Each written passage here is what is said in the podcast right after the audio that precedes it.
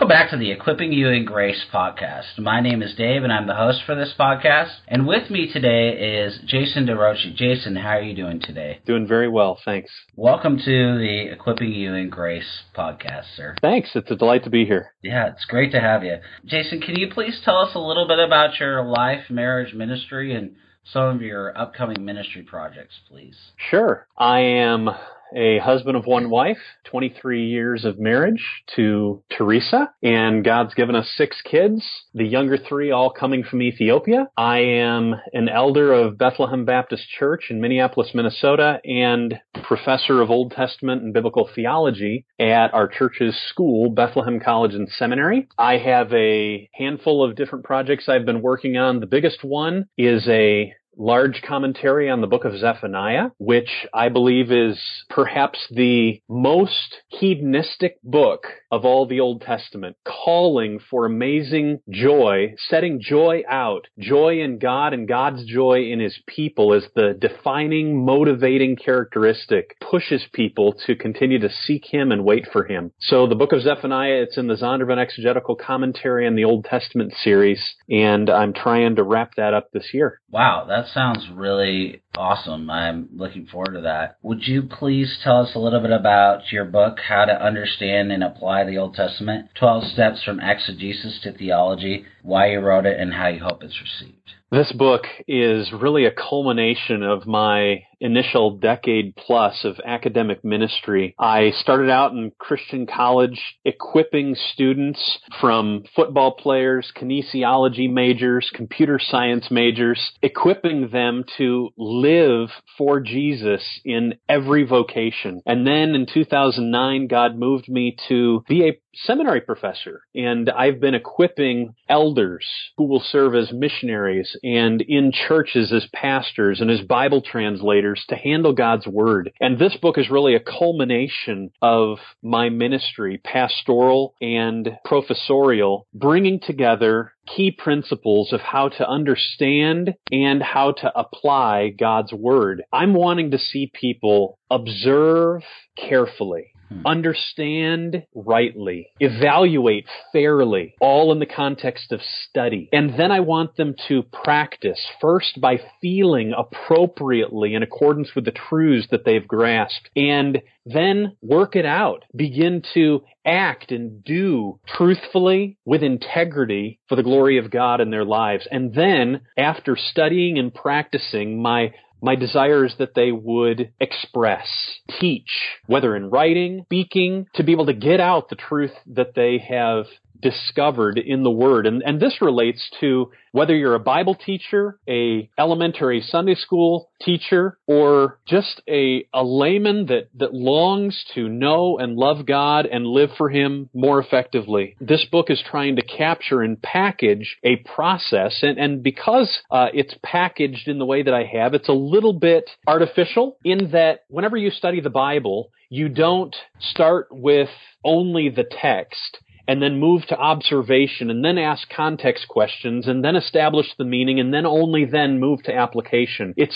it's less a, a cycle and more of a spiral where you, you're climbing and, and repeating and re-asking similar questions and continuing to grow deeper in and higher up. But this book lays out 12 basic steps under five basic categories that help a person move from exegesis, which is the process of understanding what an what the authors intended in scripture and moving to theology, this step of standing in awe of God and his message, moving through that process. So I've got five basic steps, text, observation, context, meaning, application. Under text, we're asking what is the makeup of this passage? And I've got four chapters on genre, on literary units and text hierarchy, just trying to determine the limits and basic structure of the passage, text criticism, which is the process of understanding the passage's original wording, and then translation, just an overview of why we have different translations and the value of using different translations in our Bible study. After text, we move to observation, which is asking how's the passage communicated. And here we start with that scary word grammar, clause and text grammar, and then we move to just tracing the argument. we want to understand the flow of thought and how the whole passage fits together and points to one main idea. And then we do some word and concept studies. That's chapter seven. In part three, context, we're saying where does the passage fit? And here we're looking at historical context and literary context. And then we move to part four, and this is where we really transition out of exegesis into theology, its meaning. What does the passage mean? So we look at biblical theology, systematic theology, and then finally under application, part five, why does the passage matter? We, we unpack practical theology. And what makes this so significant is that I'm really trying to approach the initial three fourths of the Bible as Christian scripture. Even though is such an ancient book and covers covenants that we're no longer a part of, it's still in our Bible as Christians. And so my book, How to Understand and Apply the Old Testament, is an attempt to help Christians appropriate the initial three fourths of the Bible in a way that will move them to treasure Jesus in increasing ways. No, that's really good. And I loved the book. I thought it was excellent along with Dr. Andy Naselli's book. Just, just a great, you know, overview, instruction, help, practical help to reading and interpreting scripture. And even though I, I spent seminary studying this topic, I, I still found myself learning. So I think anybody, wherever they are, can learn from both books. So. And one of the elements that's distinctive about mine is that I really tried to write it for numerous audiences. So I actually have what I call trail guides through the book, and I use icons to display whether a certain section is for beginning travelers, moderate hiking level, or advanced hikers. And the beginning level sections are for everyone and they include no Hebrew. The intermediate or moderate level sections are also for everyone, and yet they include some Hebrew. Even if you don't know Hebrew, I've tried to write it in a way that will help people see the benefit of the original languages, and I only use it there where I think it will serve the person who who doesn't have a grasp of the languages, but who's hungering and wanting to know more. And then the advanced level is only for my Hebrew students and those who've had some time learning the original language. Uh, but I took an entire year after the book was written to try to make sure that one could start on any of those three tracks and read straight through the book and benefit. Mm-hmm. And so I, I, hope, I hope that I've been effective that way. And, and I had numerous people in my Sunday school class and beyond who read at various levels in the book in preparation before publication. The testimony I'm getting is that I was effective at, with God's help, in reaching those three different levels of reader. I would agree with that assessment. Good job. And I love the fact that you both sought that kind of feedback. That I think that's very wise and mature and helpful, especially because you want this book, want books that you write to actually help people and to grow. And so I think uh, uh, pursuing that kind of feedback is really helpful, even for other people who are writing books. So well, I've got I've got both my wife, who's never been seminary trained, and most of the people in my Sunday school class at Bethlehem Baptist Church that I've been teaching now. I'm in my 12th year. I just love them, and I want them to get fired up about God's Word and not everyone is called to learn Hebrew. We need men and women in every generation who can do that to stand as guardians of God's word in that way. But most of the world is not called to do that kind of study and and I want them to be able to read God's word and and by God's grace he's given us good translations and we can use those to encounter him. So, thank you. Amen. Why is the Old Testament so important for Christians today? Oh man. As I go deeper in, I just feel this is this is such a key question. It's God's word. I mean, why is it important for Christians? Because God's talked to us and the initial three fourths of the Bible, the Old Testament, and I have no problem calling it that, it is, it is old, meaning that it's been superseded by new if we're talking about the covenants, uh, but this is Christian scripture, and it's three fourths of our Christian Bible.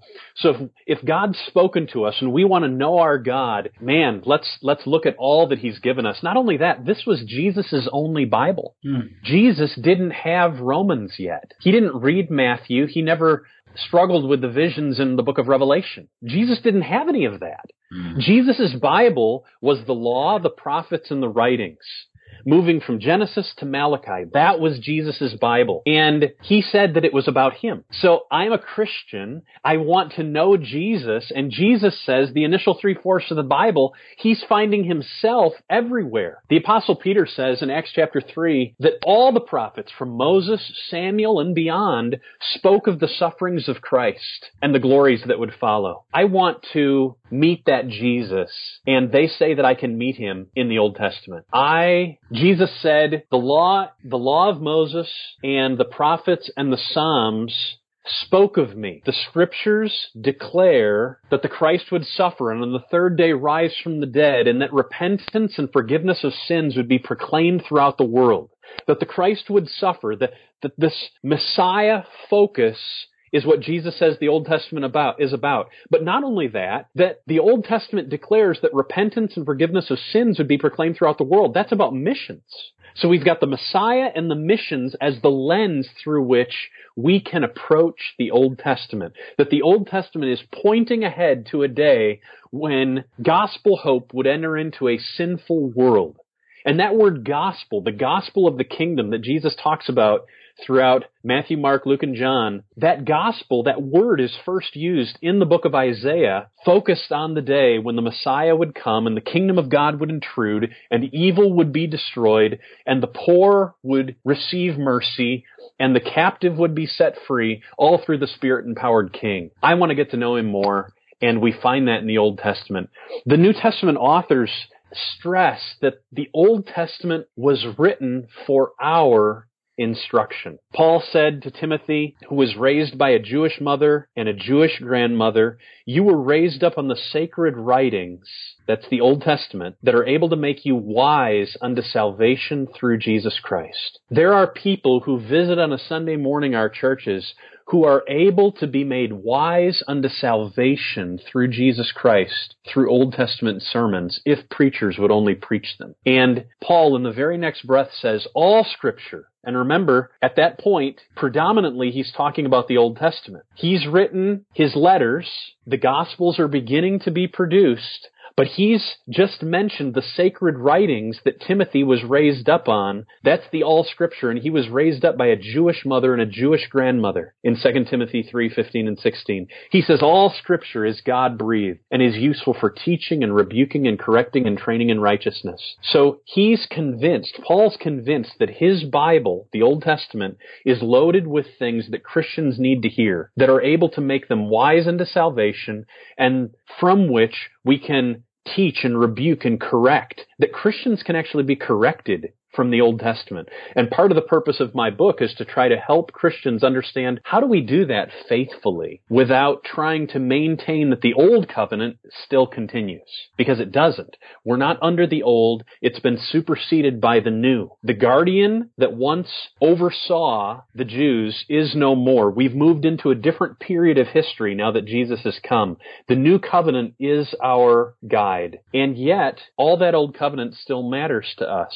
And all of the Old Testament is Christian scripture. So a little bit of a flavor for why it is that I think Christians need to read and understand and apply, yet faithfully and only through Jesus, the initial three fourths of our Bibles. You know, I love that answer. And the more I, the older I get, I I just love spending more time in the in the Old Testament. Not and that's not to neglect the New Testament either. But I mean, I spend most of my year just studying the or reading the the Old Testament, listening to it on my on the YouVersion app and I just especially like the Psalms, Proverbs, some of the other books of the Bible. Man, you just got to get into them. You got to read them and and really understand. I mean, you can't understand the book of Hebrews, for example, without having a good knowledge of you know the Old Testament. That that is so right. That is so right. Yeah, you you won't understand what priesthood is, what the temple is, what sacrifice was about. Where do we go to find the clearest understanding of creation? Where do we go to find but but Genesis one uh, one and two? Where do we go to find the most clear statement of God's incomparability? But Isaiah forty. Where would we go to find really the Bible's most extended depiction of Jesus' passion, his suffering and the purpose of that suffering, but Isaiah 53. We, we just need the Old Testament as believers to actually understand what the gospel is if we don't understand the problem that the Old Testament lays out, we won't really celebrate the solution that the New Testament supplies as much. If we don't understand the foundation, we will not grasp the significance of the fulfillment and all that we have in Jesus. Yeah, that's a really good answer. What are some of the guiding principles that guide your approach to biblical interpretation? Well, in my book, I, I, I lay out from the beginning, I just see it as, as important to let the reader see where I'm coming from. And, and there's really four of them that I, I can think of right off the bat. One is that I, as a biblical interpreter, approach Scripture convinced that this is God's Word. It's not like any other book. And I think that is a necessary presupposition to actually arrive at understanding where the biblical authors are coming from. The biblical authors were writing from a perspective that God had spoken to them and that they were proclaiming God's words to a needy people. And if I approach the scripture not believing that God had spoken, it's actually going to be impossible for me to arrive at a proper understanding, a proper grasp of what these authors intended. So scripture is God's word. Number two, truth is knowable. Peter said, reflecting on Paul's writings, there are many things in Paul's words that, that are just difficult to understand. That's true. But then he goes on to say that the ignorant and the unstable twist to their own destruction, as they do the other scriptures. So one, Peter was believing that Paul's words in Galatians and Thessalonians, Romans, that these were scriptures. And then he was believing that they were actually knowable. Even though they're hard to understand, it's the unstable and the ignorant who twist God's word to say things that it doesn't actually say. What that means is that, is that we can know God's word, but it's not going to come easily often we have to wrestle deeply. Like Paul said to Timothy, think over what I have told you. Think, and God will give you understanding in all of it. Truth is knowable. That's one of the presuppositions that I approach scripture believing that God can let me understand what he's written and that he can move that understanding into application. Number three would be that biblical interpretation really requires that we respond rightly. Part of the intent of the biblical authors is not simply that we would understand something cognitively, but that we would understand something with our heart, that it would change us, that scripture always is to have an effect. God reveals himself in order to bring judgment or to bring life. And the intended effect of scripture is going to carry itself out in, in people's lives when we proclaim it. And I want to see life happen when people read the book.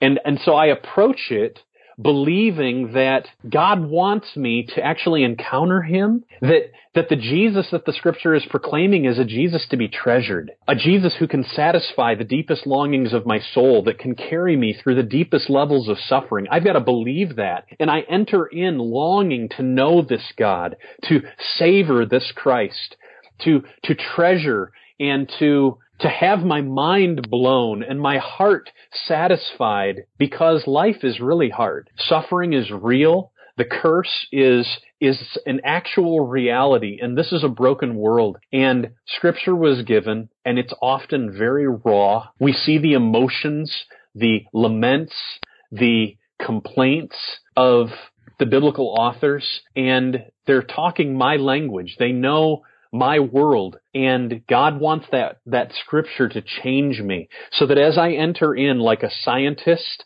looking through a magnifying glass at the word, trying to understand its details, that ultimately the goal is that I would become, find myself not looking through the glass, but actually underneath the lens, with God's word changing me and assessing my heart. Search me, O God. Know my heart. Try me and know my anxious thoughts. See if there be any hurtful way in me. So seeing the word, approaching the word, I approach it believing that proper biblical interpretation requires that we respond appropriately. And then the last point is simply God dependence.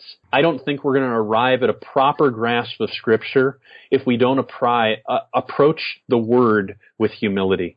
And so I want to approach prayerful. The word was written by the Spirit and it's spiritual, spiritual people who properly grasp God's book. Paul says the natural person doesn't accept the things of the Spirit of God for their folly to him. He's not able to understand them because they're spiritually discerned. 1 Corinthians 2.14. I think that a non-believer can look at words on a page and grasp them, grasp their meaning at one level, but they will not grasp the appropriate effect. It won't change them. And for there to be change in our lives, we need to appro- approach the book dependently on our God. So believing that this is God's word, inerrant, infallible, believing that scripture is knowable, that I can actually know this God who's talking to me, believing that I'm supposed to respond appropriately and praying that God would make it happen and approaching scripture with a God dependence. Those are really the guiding principles. I, I, don't even know if that's what you were looking for, but those are at least presuppositions that before I even open the text are guiding my mind and my heart. At least that's what I want them to be. For my students, I tell them my hope is that I am the lead worshiper in the classroom because this is about meeting our God. All of scripture is about knowing him. It's not about head knowledge. It's about life transformation. That is, a transformation that is related to Christ exaltation in my own life, in my being, in my words, in my reactions. Yeah. That's what I'm wanting to see through this book.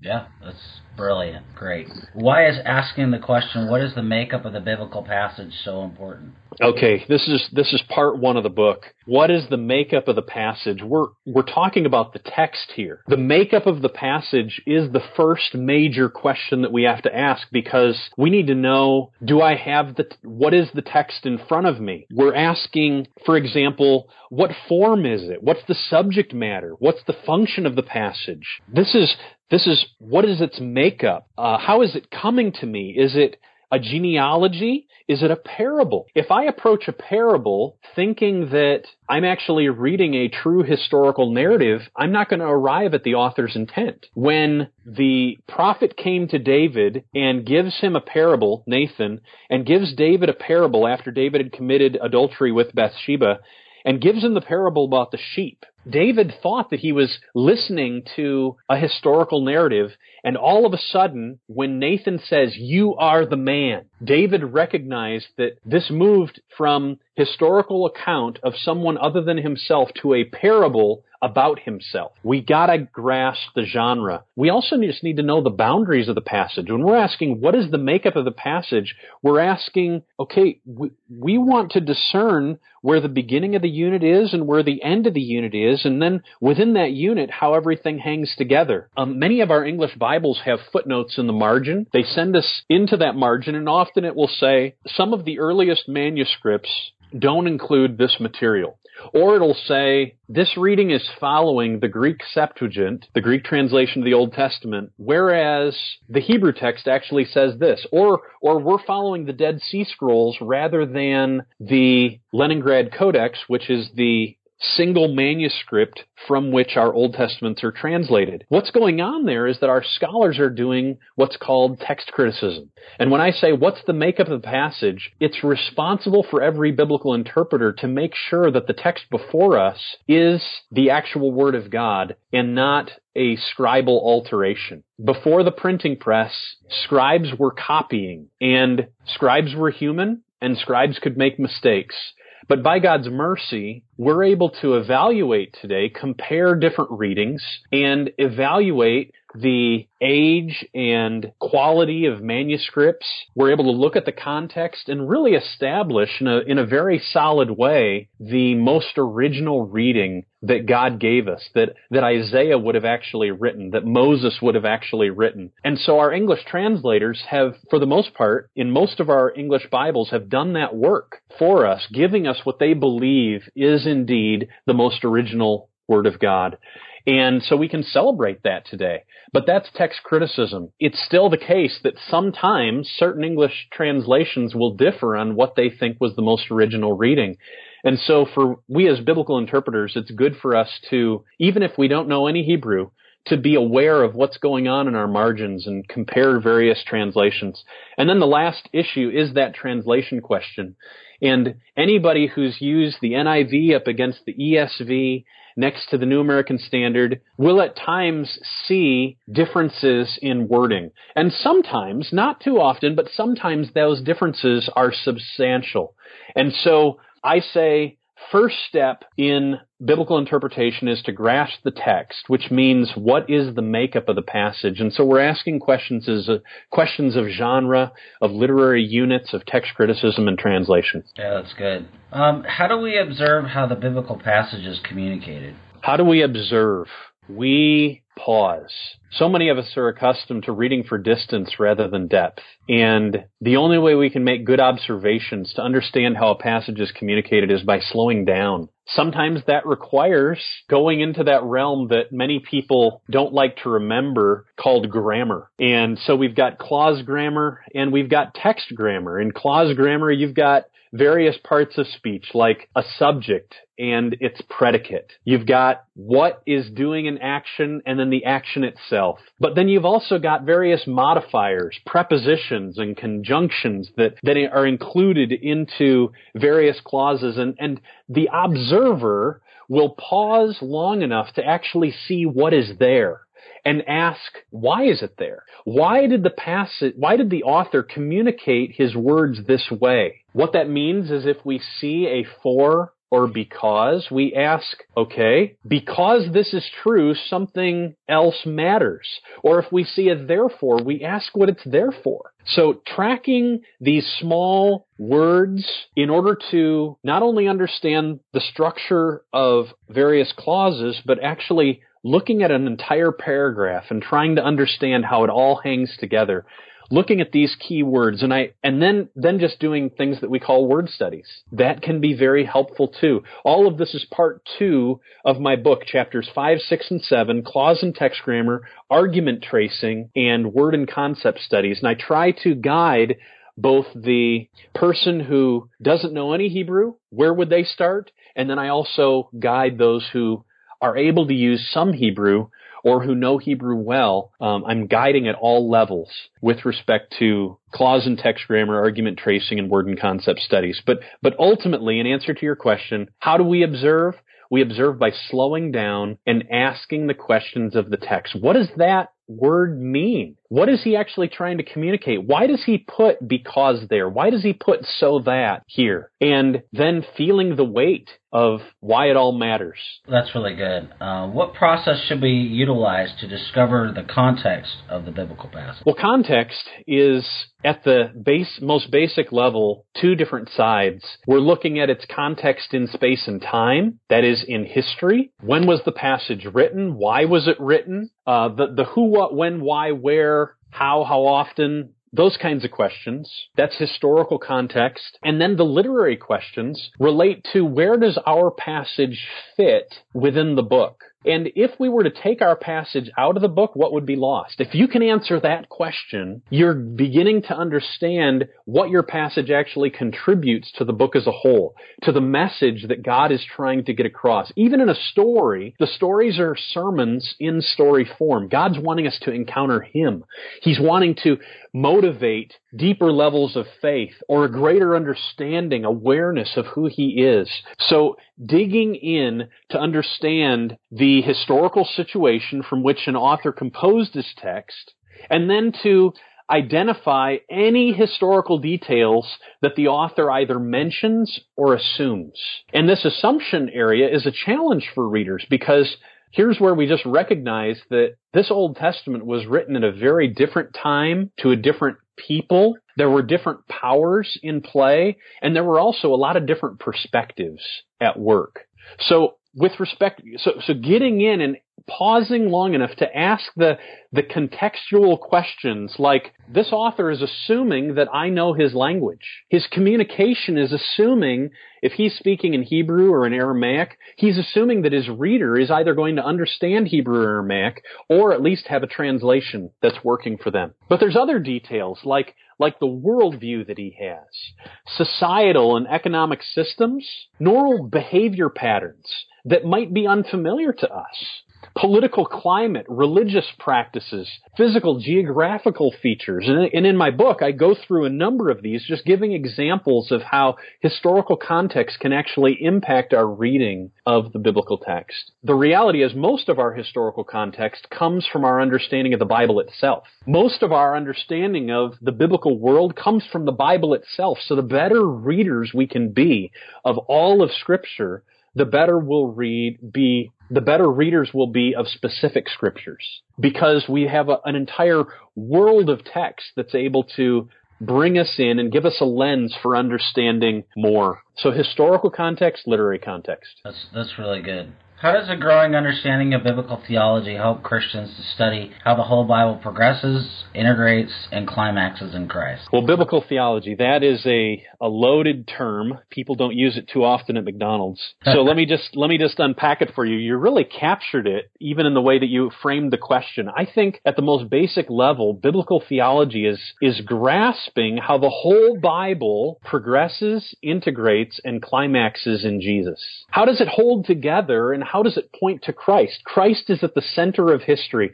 He, I like to call Jesus the fulcrum upon which everything else turns. Everything points to Jesus and all fulfillment comes from Jesus. And so he's at the center of this wheel called the kingdom of God. The spokes break up into two halves, an old covenant and a new covenant. At the center is Jesus. All the spokes are pointing to him. All of the fulfillment is coming from him. The Old Testament is foundation. The New Testament is fulfillment. All of the Bible is held together by this beautiful storyline. The Bible isn't only story. It includes a lot of other elements, a lot of other, other genres and units, but, but at the core is a story. One of the things that I've used in my own teaching is just an unpacking of this story. If people can grasp where all the key players and all the key events that they can think of in in the Bible, where they actually fit on the flow of God's purposes, climaxing in Jesus, it'll help them understand what Jesus came to do, the problems he came to fix, the glories that he claimed to display. So in my book, I'm trying to help people understand the story and the place of the story, identifying the benefit of tracing biblical themes from Genesis to Revelation, from creation to consummation. It's one of the things that I do in, in a class called Biblical Theology at my campus. Dr. Naselli and I teach it side by side. And, and we've chosen to set up this biblical theology class by tracing, okay, how's the Christian to think about law, law from the beginning to the end, or missions? How does missions get transformed? How does the kingdom of God develop? Uh, how do the various covenants relate? How does the temple progress from a, a temple presence, God tabernacling in the Garden of Eden and moving to a localized temple with Moses and Israel in the promised land, and then that temple being destroyed and they build a, second temple. But then Jesus coming as the ultimate temple and the church is the temple. And then the day when all that will be left is the Holy of Holies so that there is no temple. There's no distinction between the holy and the common. And seeing that progression through scripture helps people understand God's purposes. And biblical theology is, is really about unpacking God's purposes from beginning to end as they're organically relayed in scripture. As organic meaning like, like a seed blossoming into a fruit tree, an orange seed moving up to an orange tree, an apple seed blossoming into an apple tree. Many people approach the Old Testament as if it's a, an acorn that turns into an apple tree in the New Testament, as if there isn't coherence, as if there isn't connectiveness. And, and I think there's actually organic connectivity so that the Old Testament is like an acorn that blossoms into a giant mighty oak. The New Testament actually supplies us clarity like an answer key, or if you were reading a mystery novel, it would be like the last chapter. And all of a sudden you arrive at the end of that chapter, all these lights go off and, and you're compelled to move back in and, and read the story again. And everything was always there. What the New Testament does is it's like it, it enters into a room and turns the lights on. And the furniture was all there, but all you could do was feel it in the dark. And the New Testament gives greater revelation, greater understanding. Uh, my book is calling for Christians to read all of scripture in light of Christ. Biblical theology from that framework truly helps us understand who Jesus is, why he came, and who we're supposed to be. Yeah, that's that's a great answer. How should Christians begin to discern how the biblical passage theologically coheres with the whole Bible and then assess essential doctrines, especially as they have a direct relation to the gospel? Well, I think what your I think your question there relates to systematic theology. Mm-hmm. And so this question of the major doctrines in, in scripture, things like our doctrine of God, our doctrine of salvation, our doctrine of the church, how does our interpretation of scripture help us assess those doctrines? And I, I, think at the most basic level, what I have my students do and, and how I lay it out in the book is we enter into a passage recognizing that the passage doesn't give us information on every teaching in scripture, but it may speak to some of the major doctrines. One of the things that I ask my students to do is if you were to, to tell people about who God is, would this be a passage that you would go to? If you wanted to give clarity about the nature of the work of demons, does this passage speak toward that doctrine? And I think as interpreters, it's very, very helpful for us to pause and ask that kind of a question because our minds work in categories. And often we're asked, well, what does the Bible talk about baptism? How should we be thinking about anger? And our passage may or may not speak to it. And pastors or Sunday school teachers have a great opportunity week after week as they're walking through the biblical text to not simply pause and make much of Jesus specifically and show how this passage fits within the grand flow of salvation history, but also to pause and help build categories for people and identify, do you see what this passage tells us about salvation? This is teaching that we are sinners in desperate need of a Savior. And where does that Savior come? His name is Jesus. Or this passage is specifically calling the Old Testament Israelites to love God with all their heart. But elsewhere in Scripture, later in the book of Deuteronomy, we find out that God didn't give them a heart to know Him. So how do we fit that into our doctrine of God's sovereignty? The, the Scripture is always raising doctrinal questions. It's doctrine that shapes the bedrock of what we believe. Indeed, even for me to give you four different guiding principles up front of how I move into biblical interpretation, what I'm giving you is, is principles of doctrine that are shaping how I approach God's Word. So it's very important for us to get our doctrine right. And I will add that at any moment, our doctrine could be corrected by Scripture itself. And so we want to be a people who are always letting our own theology be reshaped by Scripture and not ignoring tough texts because we don't know how to fit them into our scheme. We want schemes, systems that are surrendered and servants to the Bible itself, which means, once again, we all have to be, as biblical interpreters, we can never be proud. God opposes the proud, but he gives strength to the humble. And we need to be humble biblical interpreters who are letting our doctrine get reshaped by, by the text itself, informing our theology and then reshaping our theology, all from the text. Yeah, that's really good. How does one apply the biblical text to oneself, the church, and the world? Well, that's such a huge question. how, how does a Christian apply the biblical text to ourselves? How do we apply it rightly? How do we appropriate it in God honoring, Christ exalting, biblically faithful ways hmm. to our churches, to to a world in desperate need. And so I, I don't claim at all to have the final word here. But I do try in my final chapter, which is near nearly 100 pages long, to give clarity to that question. Because what's at stake here is how do Christians approach their Old Testament, which requires a significant amount of extra bridge building because much of the Old Testament is focused on an old covenant that you and I, Dave, are not under anymore. The Mosaic Law, for example, is not the direct binding authority in either of our lives. The law of Christ is. And yet, Paul says we should be able to benefit from the Mosaic Law in how it points to Jesus, in how it clarifies the nature of love, and how it displays the character of God.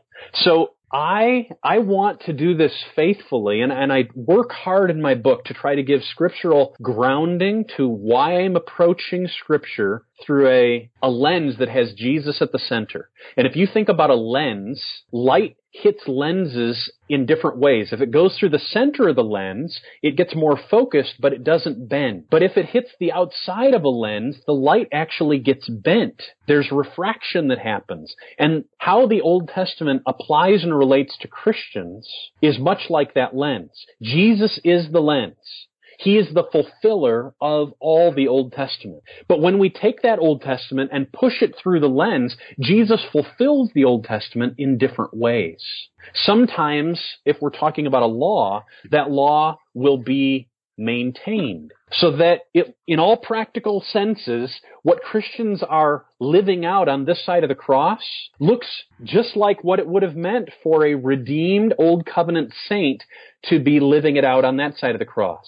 Don't commit adultery. Don't commit adultery. It, it, looks the same. The law of Christ has only provided a new pattern and a new power and new promises for fulfilling this law, but the law itself has not been trans- changed. It's, it's been maintained. But other laws get transformed, take on a new look. I would suggest that the Sabbath is one of those laws that comes through the lens of Christ. The Sabbath was always the goal of Israelite society. It was the seventh day. They lived a six days of work, seventh day rest in the pattern of God at creation. And after the fall, sovereign rest was warped. People were no longer at peace with God. He was still in charge, but now he was working again in order to see Sabbath peace, Sabbath rest realized again. He gave Israel a sign for their covenant. The sign was the Sabbath. It was a picture of what Israel was to be for the world.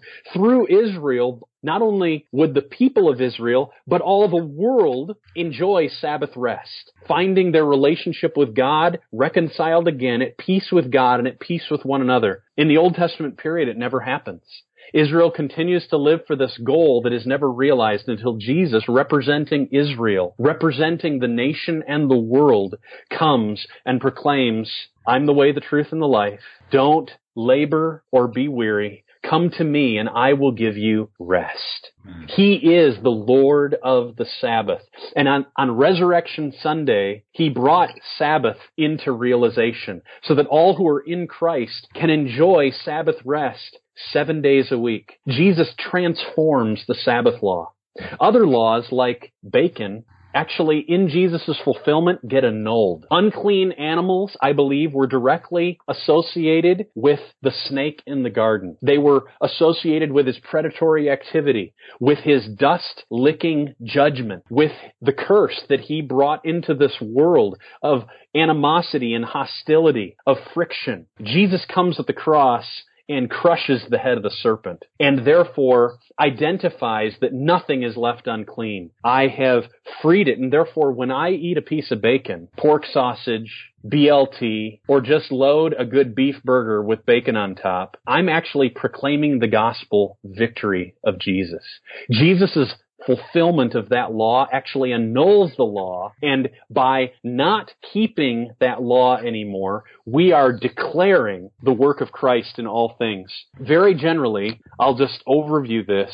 How does one apply the biblical text to oneself, the church, and the world? I, I just say, number one, before we try to apply it to ourselves, we need to establish how the original audience was called upon to apply it. Who is this audience? Is it a person or is it many people? What life issues did this relate to? Was it dealing with family? Was it dealing with society? Was it dealing with religious worship? Application is going to be confined by those external life issues? Is the text calling for information, like know me in this way? Or is it calling for application, like live for me in this way?